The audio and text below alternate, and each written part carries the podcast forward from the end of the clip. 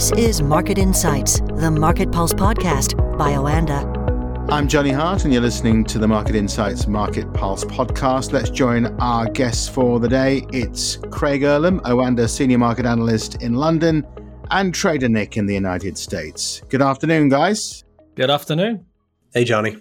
Plenty to talk about today. Let's start with this side of the Atlantic, Craig. And we saw some very interesting retail sales figures earlier on today for the United Kingdom, which have fallen by 3.2% in December. Now, that is the sharpest drop since the UK was in COVID lockdown. So, uh, quite a big number, that 3.2%, and could see the UK going into a technical recession if those numbers are correct. Craig, this is going to be a bit of a headache for the UK government if that is the case. But how does this necessarily impact on interest rates? To come. We've already had over the last couple of days people saying the rate cuts are going to be delayed here in the UK, possibly even in the United States. How important were these figures today?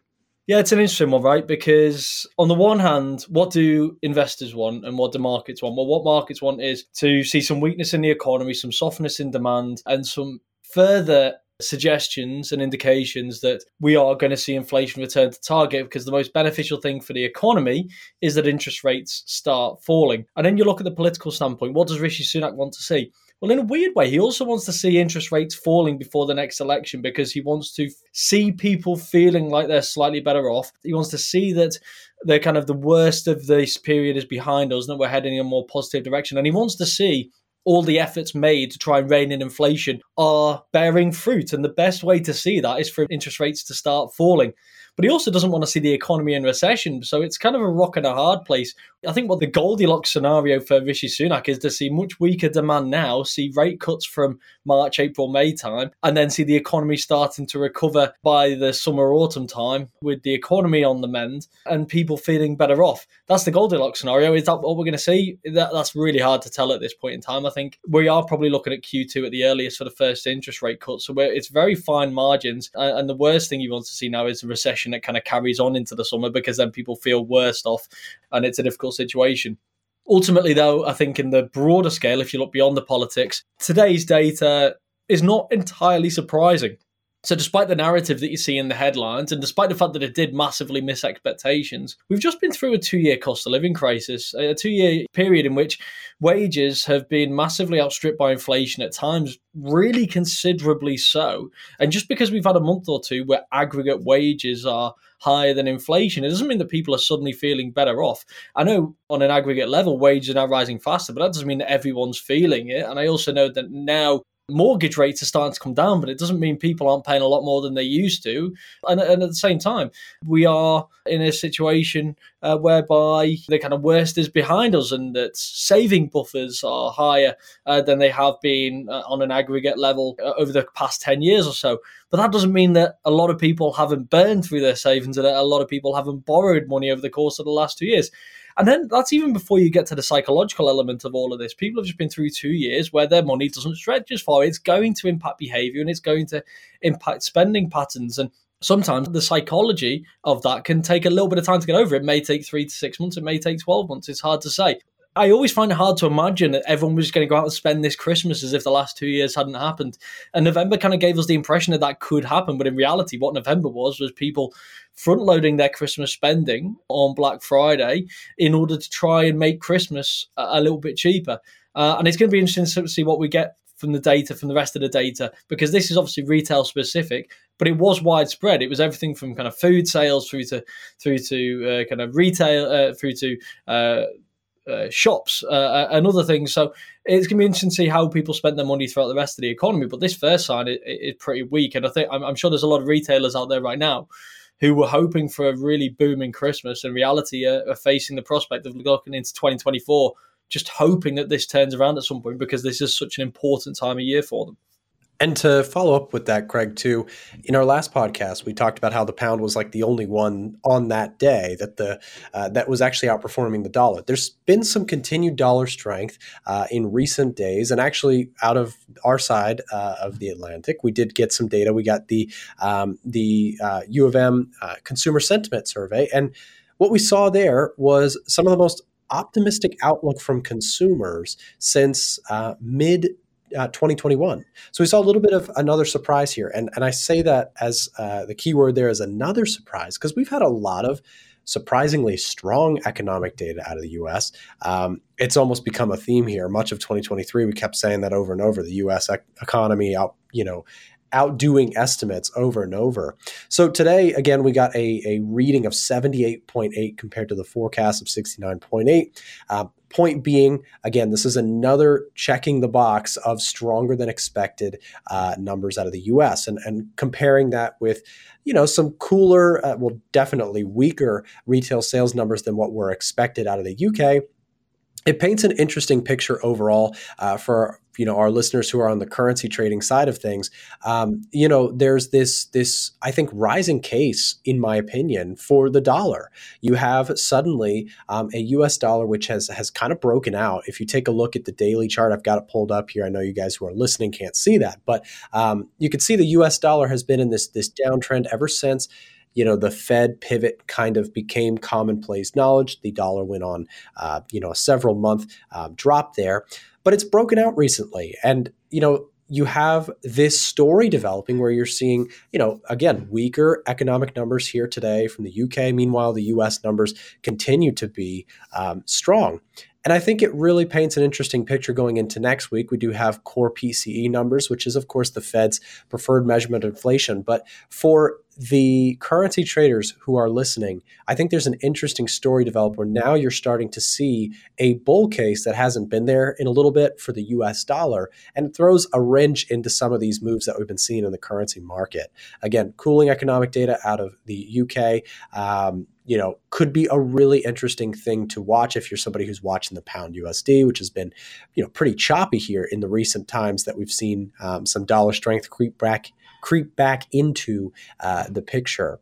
And I think you know you have uh, you have some data next week. You have uh, you know some some data to look back here in the U.S. again to to contrast retail sales in the U.S.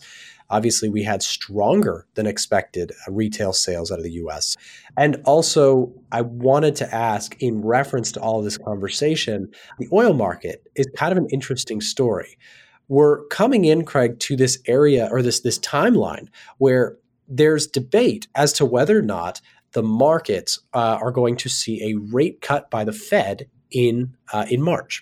And the reason I point that out is because it's actually, if you look at the Fed Watch tool, I think last time I checked recently, it was about 60 40, 60 in favor that they think they're going to cut rates. Now, of course, you mentioned holiday spending. I think that that's interesting because we did get a hotter than expected CPI print here at the U.S. Could that have been some holiday spending habits that um, you know may not be there in January's number, which of course we'll get here in a few weeks? Really, really curious to see how that plays out. But part of me wonders if perhaps there's not a rate cut coming, and that there is an argument to say, well, there's been a lot of economic data that's strong in the US. Meanwhile, markets are still very optimistic and thinking that there could be cuts as soon as March. And I wonder what you think about that contrast, what you're really looking forward to in the coming weeks, not just necessarily the coming days.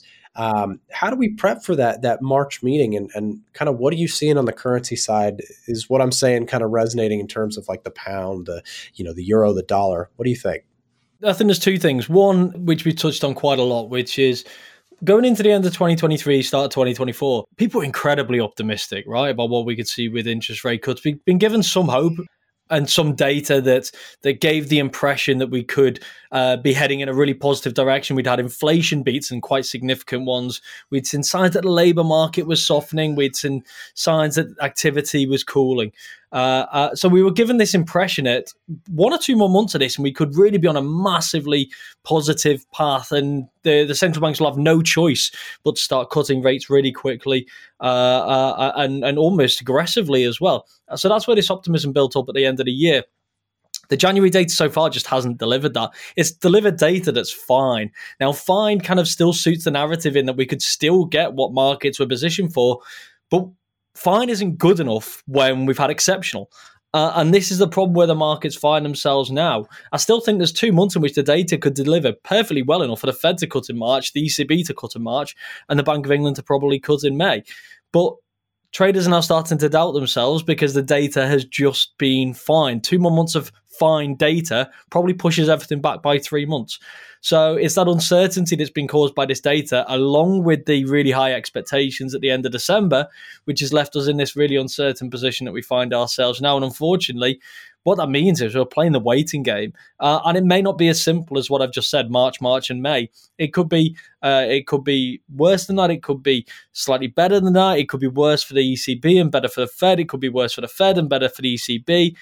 i have not even touched on the Bank of Canada yet. The RBA, of course, we had some labour market figures this week, which suggest the labour market was weakening. And that's arguably the most interesting thing about this year because what's more interesting for currency markets than divergence? Divergence between central banks, divergence for interest rates, divergence for economies. That's what creates the volatility and the movements in financial markets. And that's why I think 2024 could be a really interesting year. Yeah, that's a great point too. And and just to tack onto that, we talked about this in the last podcast, but we saw some of that divergence in you know the east and the west. We saw China um, continue to be slow, continue to to have a, a, a, rough start here to the year, and I wonder where that fits into the topic about oil because you know we've discussed oil, um, and I, I, think really truly as we look at 2024, oil is going to tell a big story. Um, one sort of side piece that is relevant to markets, it's kind of the Easter egg of the year, is that it's an election year. And while the start of the year will remain likely uh, a little bit, um, you know, not so in focus about elections, it will creep into the news everywhere, into the conversations at the dinner table. I mean, it will become a really relevant thing.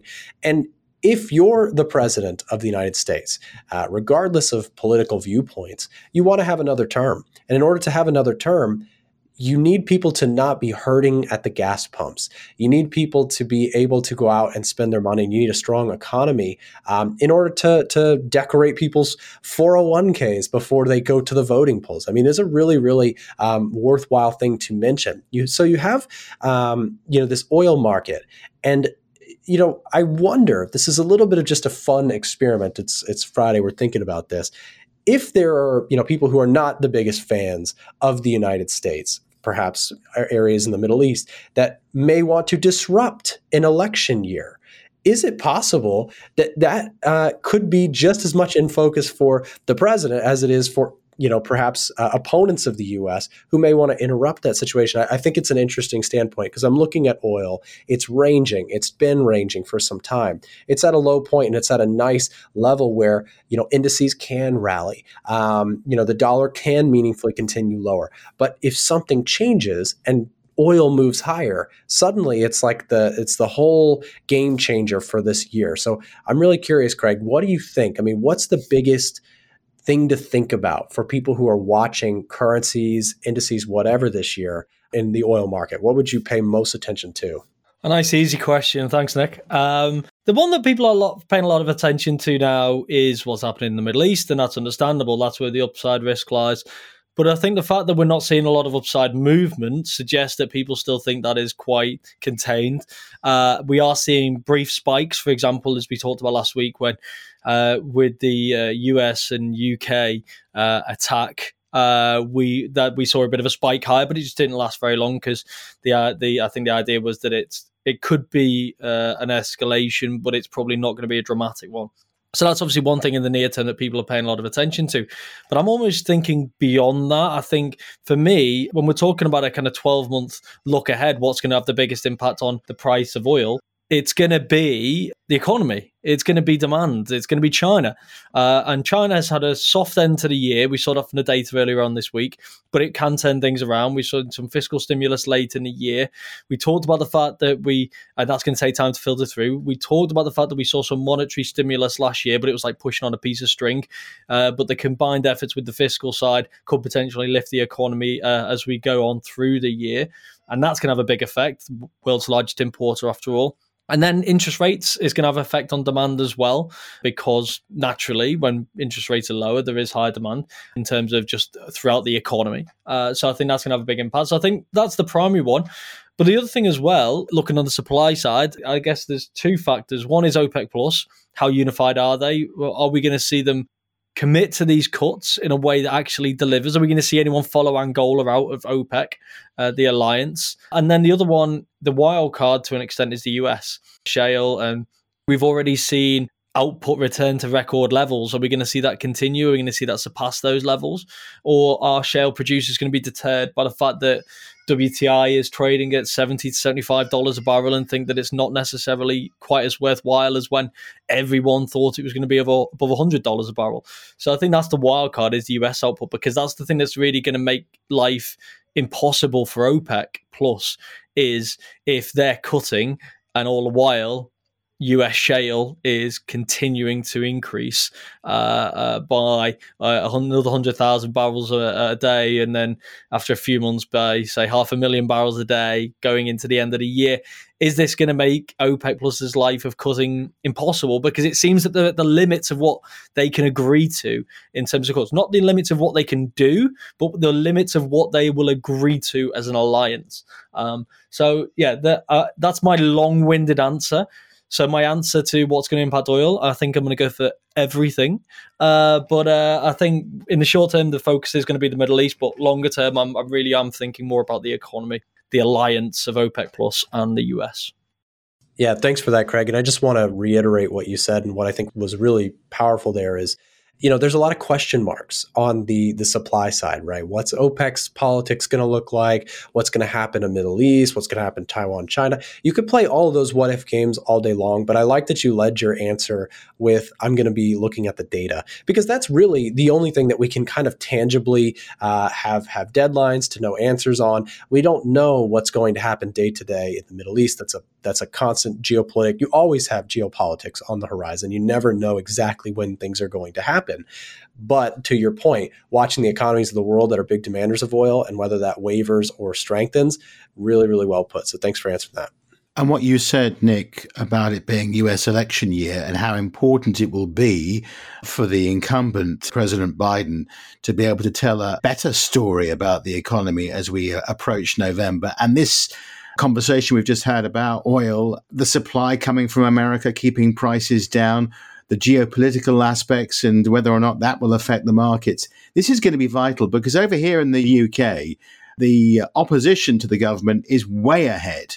It does look like we're going to have a new government at some point this year. But where you are in the United States, it looks to be a very close call between what we think is going to be a Trump Biden election. So if you think about what happened to Trump in 2020, where COVID did for him, really, without COVID, he probably would have beaten Biden.